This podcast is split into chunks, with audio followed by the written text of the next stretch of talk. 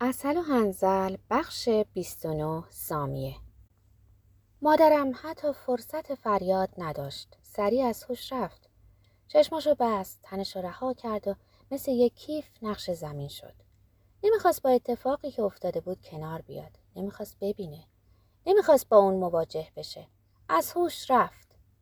رفت. با حرکتی کوتاه و قاطع ناپدید شد. خیلی آسون بود. من دیگه اونجا نبودم. همه درگیر مادرم بودن. همین یه قطعه رو کم داشت تا حراس کچخلقی و ریای ترحم برانگیزش تکمیل بشه. اصلا خوب شد. دست کم دیگه صداشو نمیشنیدن. در کمای خوش فرو می‌رفت. با این اتفاق دلیلی قاطع در دست داشت تا کسی جرأت بدگویی از اونو نداشته باشه. مضمون رمان سیاه مزخرفی رو بهش داده بودم. رمانی که در اون احساسات بد قطر قطره دریایی می شدن. پدرم از پا افتاده در سکوت گریه می کرد. سرشو به سوی دیوار برگردونده بود. دعا می خوند. او که هرگز باور خود رو نشون نداده بود. الزامان خدا رو نمی خوند. آسمون و دیوار، زمین و جنگل رو می خوند. کوههایی رو می خوند که تکون می خورند و چشمه ای رو می خوند که می گرید. روحش رو در همون گودالی گذاشت که صبح فردا درست پیش از نماز ظهر منو در اون انداختن. یا برای اینکه ادب رو رعایت کنیم منو در اون قرار دادن. اونایی که کارشون دعا خوندنه سوره نسا رو خوندن نه کامل. فقط چند آیه تا روح متوفی رو همراهی کنه. زنها رو به قبرستون راه نمیدن. تو خونه موندن تا بر این مرگ بیرحمانه دست جمعی بگریند. بعضی از زنها غذای سبک آماده کردند برای اونایی که چندی بعد برای عرض تسلیت و همدردی از راه می‌رسن. تمام زنا گفتن زندگی چه ظالمه خدا چقدر ما رو امتحان می‌کنه. مؤمنا رو به بلا گرفتار می‌کنه تا بر سر ایمان خیش بمونن. همه میگن خواست قادر متعال بوده و روح او تجسد فرشته بوده که خدا خواسته اونو به خود بخونه. در تمام این مدت باز به دفتر خاطراتم فکر کردم که اونو گم و گور نکردم. اگه دست مادرم به اون برسه مصیبتی میشه. شاید از عمد اونا جلوی دست گذاشتم. کار خوبی کردن که برادرم و پیش پدر بزرگ و مادر بزرگم گذاشتن. عزاداری برای بچه زخمی ماندگاره.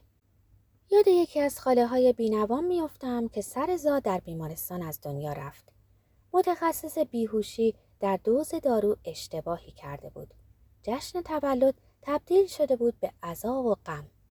شیش ساله بودم و همه جا حضور داشتم. تا ماها کابوس می دیدم شبه می دیدم فکر می کردم مرگ زنیه که خودشو در ملافه خاکستری پیچیده. میاد و با قلابش آدما رو می‌گیره. دل بخواه و اتفاقی. میدیدمش که دور خونمون میچرخه. نمی‌خواستم پدر مادرم رو بیدار کنم. به برادرم آدم خواهند گفت که خواهرش رفته مسافرت. وقتی بچه ها رو احمق فرض می‌کنن همینو به اونا میگن. من دیگه بچه نیستم. حالا همه چیز در مورد مرگ و جهنم و بهشت می‌دونم. همه چیز رو تصور کردم. خودم رو گول نزدم. مرگ برای من کفنی عظیم از سکوتی سپید که آروم آروم حشراتونو میدرند. تونل اون نور کمسوی آخر تونل نوازش باد و گلا تمام اینا علکیه. مرگ هیچی نیست. از پرده میگذریم و تصویری میشیم. خاطره شکننده و بی اهمیت.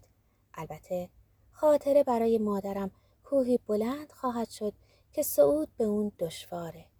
رودی در انتهای دره‌ای که اغلب در اون خواهد افتاد.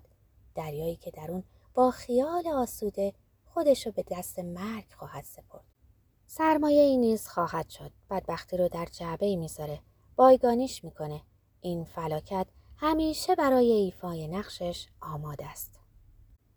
پاهای پدرم روی زمینه. مردی منطقی. نه چندان زرنگ. حتی شاید سادلو می‌تونه با این خاطره وحشتناک کنار بیاد. هرچند اطراف و اکناف روحش ترک برمیداره. اما می‌تونه با واقعیت کنار بیاد. خودتون دیدین چطور مردی شریف سرانجام پذیرفت همرنگ جماعت بشه و با تهدیدها و نگاه های پرسشگر زنش آسوده و آروم تن به فساد داد. پدرم تناقضی خارق العاده است. ضعیفه. به آسونی با لبخندی یا حتی با کمی خوشوبش وا میده. صاف و سر پا به دنیا آمده مادرم کاری کرد که قامتش خمیده بشه. مادرم تونست بر ستون فقرات پدرم فشار بیاره تا شرفش رو زیر پا بذاره.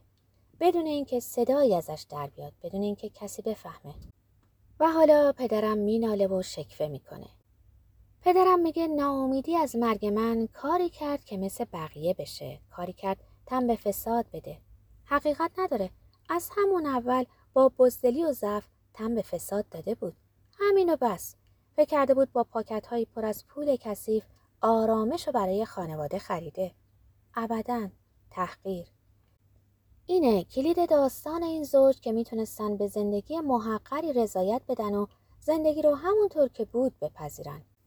مادرم تحقیرش کرد. اونم با چند پاکت پاسخشو داد. بعد برای انتقام خودشو به آغوش زنانی سپرد که چون خود او بیچاره و مفلوک بودن. داستان زیبایی نیست. من شاهد خاموش ساکت شدم. انتخاب کردم که از واقعیت دور شم. شعر من بیمزه و کسالت باره اما از جانی زخمی برآمده. مجبور بودم شعرم و از جایی که در اون نقش زمین شده بود بیرون بیارم. نیاز داشتم خودم از این کلمات پاک کنم کلماتی که بر هم تلمبار می شدن و توده ای از ضعف و حقارت رو می ساختند. باقی غذایا طبق پیشبینی اتفاق افتاد. نه افسوسی نه سرزنشی. فقط طعم تلخ این خاک که دهنم رو پر کرده و تا ابد پلک ها و گلومو خواهد بست. تنهایی مقدر من ترک برداشت. تکه هایی از آن افتاد و زمین بیخوابی های منو پوشوند.